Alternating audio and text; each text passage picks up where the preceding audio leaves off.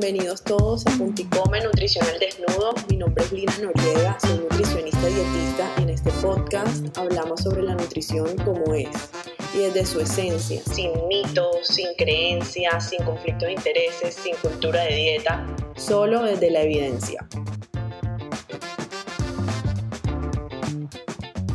Hello, hello, bienvenidos a Punto y Come Nutricional Desnudo. Hoy es un episodio importante porque es el primer episodio del 2023.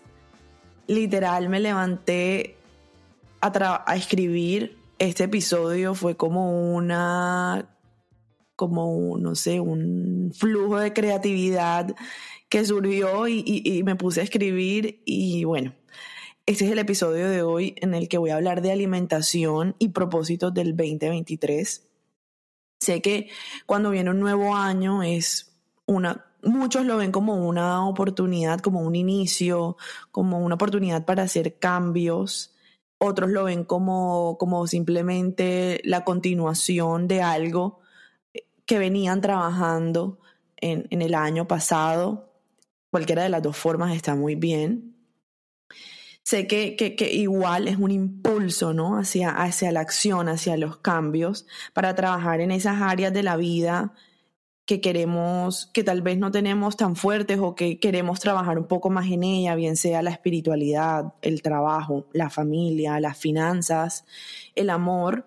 Sin duda una de estas áreas importantes es el autocuidado, ya que se encuentra bastante ligada a nuestra salud. Y pues para nadie es un secreto que la salud es de las cosas más importantes para un ser humano, la salud del cuerpo físico, la salud emocional, la salud mental.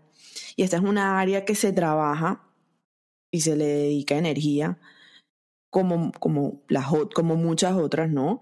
Eh, muchas veces dedicamos más energía a otras áreas de la vida y dejamos el autocuidado a un lado porque nos, tal vez vamos, nos hacemos nuestros chequeos de sangre y vemos que todo está bien, entonces dejemos, dejamos esta área a un lado y es cuando ponemos muchas cosas por encima de nuestro autocuidado.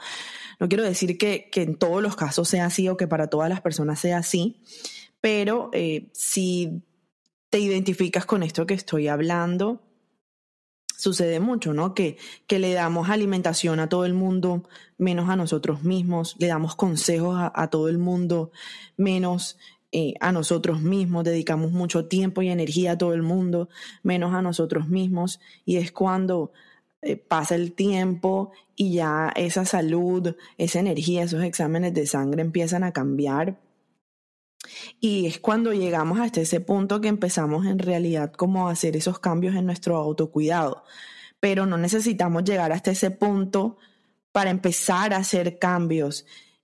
Ni tampoco significa esto que toda nuestra energía la debemos destinar a nuestro autocuidado, no porque, porque sé que hay muchas otras áreas en las que un ser humano debe trabajar y debe dedicarle energía, nuestro trabajo, nuestra familia, nuestra pareja, pero todo debe ser un balance y nunca dejar de lado tu autocuidado, porque si no, no lo nutres, no lo nutres la mayoría de días, todos los días, pues no vamos a tener la energía necesaria ni la, ni la salud necesaria tampoco para trabajar en todas las áreas. Entonces es un balance.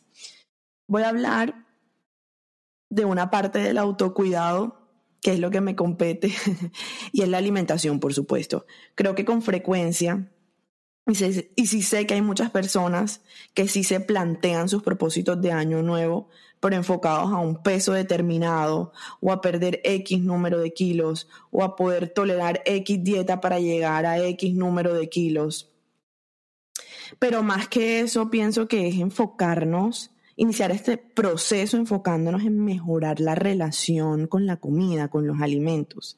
Es decir, hacernos conscientes de cómo es nuestra dinámica con la comida empezar a hacernos preguntas, ¿no? Conocernos, saber lo que nos gusta, lo que no nos funciona, lo que nos cae bien, lo que nos cae mal, lo que es sostenible para mí en términos de alimentación, lo que para mí se ve como un equilibrio en términos de alimentación y por supuesto también de movimiento, de actividad física, porque ni el Internet, ni el Instagram, ni TikTok nos van a dar las respuestas. Solo las sabremos nosotros mismos mirando hacia adentro y conociéndonos mejor. Entonces, si queremos iniciar un proceso de alimentación saludable, y si dentro de nuestros propósitos de este nuevo año está comer sano para mejorar nuestra salud, primero empecemos con ese enfoque. Igual, entiendo que cada quien es diferente y le funcionan cosas diferentes.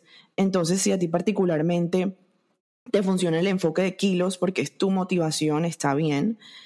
Pero solo recuerda que no todo progreso debe enfocarse en los kilos porque ese no es el único indicador de progreso.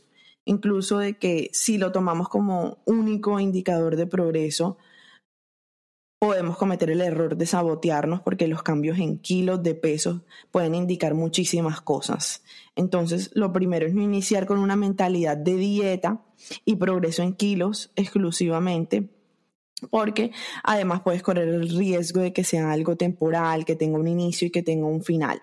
Entonces, iniciemos con un propósito enfocado en tu salud, en tu autocuidado, y luego de esto definir propósitos y metas de una forma más específica y realista. Puedes dar este paso por, tu propia cuenta o acompañado de una persona que te apoye en esta área eh, y que guíe tu proceso. Y que muy importante, empecemos a concentrar en dar pequeños pasos hacia adelante. Si ves que te ha costado trabajo por tu propia cuenta dar este paso, pues buscar el apoyo. Entonces, mirar hacia adentro para encontrar esos objetivos. ¿Cómo está mi alimentación en este momento? ¿En qué debo trabajar? ¿Qué me cuesta más trabajo? ¿En qué momento siento que no estoy en equilibrio o en sintonía con lo que mi cuerpo me pide? Ir haciéndonos estas preguntas para identificar en lo que debemos trabajar. Y quisiera aquí poner un ejemplo me doy cuenta, por ejemplo, de que en las tardes como muchos dulces en exceso y casi todos los días. Además, no desayuno en mi casa y me como un pastelito casi todos los días en el trabajo. Cuando almuerzo en el trabajo, casi siempre después quiero comerme algo adicional, inmediatamente después.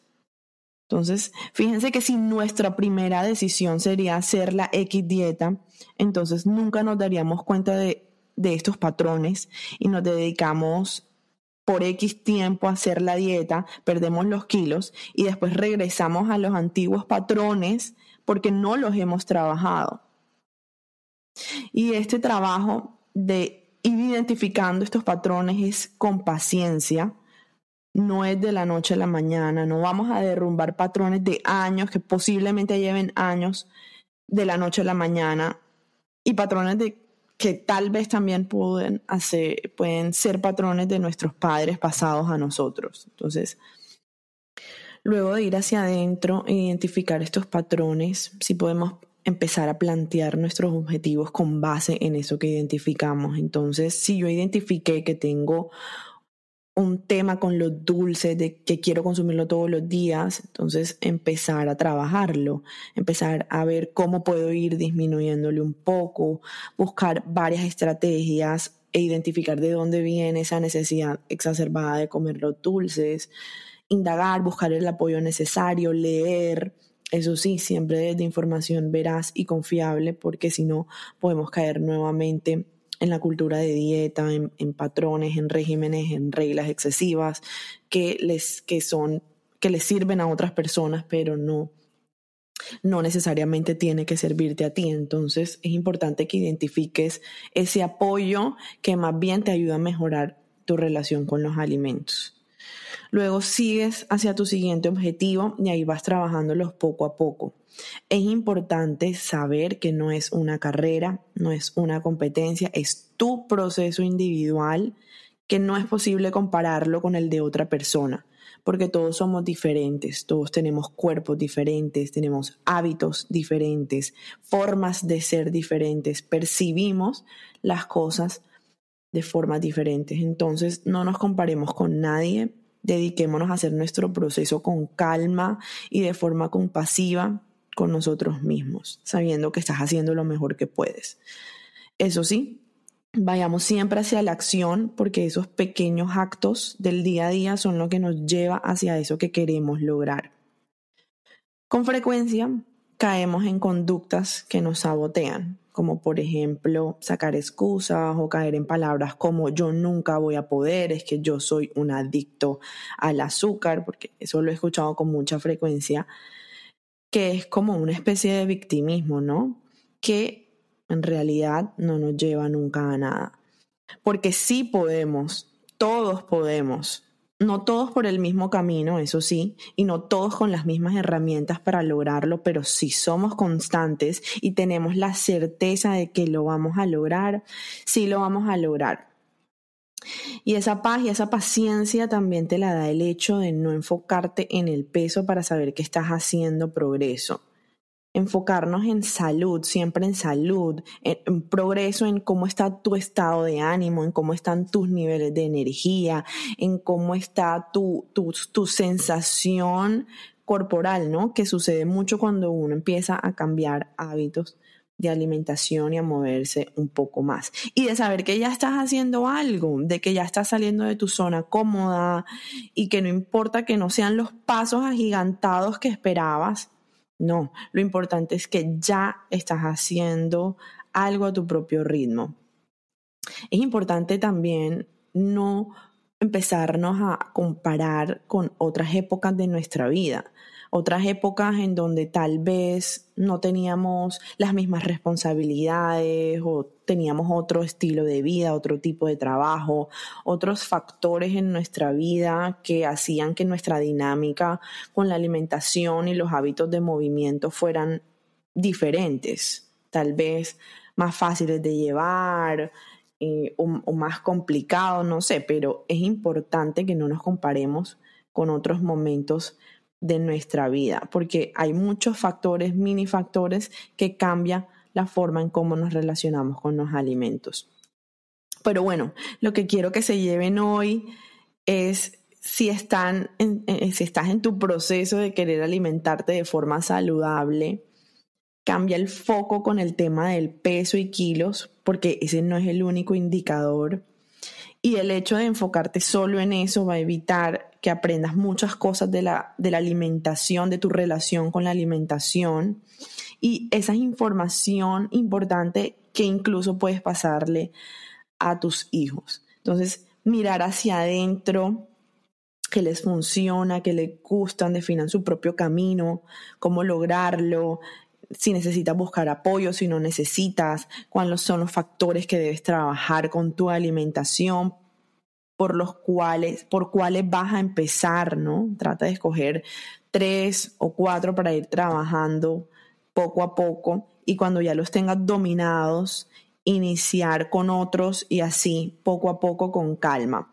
Entender que no es una carrera y que las recaídas en estos procesos son normales, como en todo proceso. Lo, lo importante es identificar que es normal y que no pasa nada y simplemente luego de eso sigo mi trayecto, soy constante y bueno, eso sería mi mensaje para hoy. Mis mejores deseos para este nuevo año. Reconocer que la alimentación es un área importantísima de nuestras vidas, es nuestro autocuidado y por ende nuestra salud. Entonces pongámonos de primero y démonos mucho amor y feliz 2023. Si hay algún familiar, algún amigo, alguna persona querida de tu círculo cercano que necesite escuchar esto, no dudes en mandárselo. Y bye bye, hasta un siguiente episodio.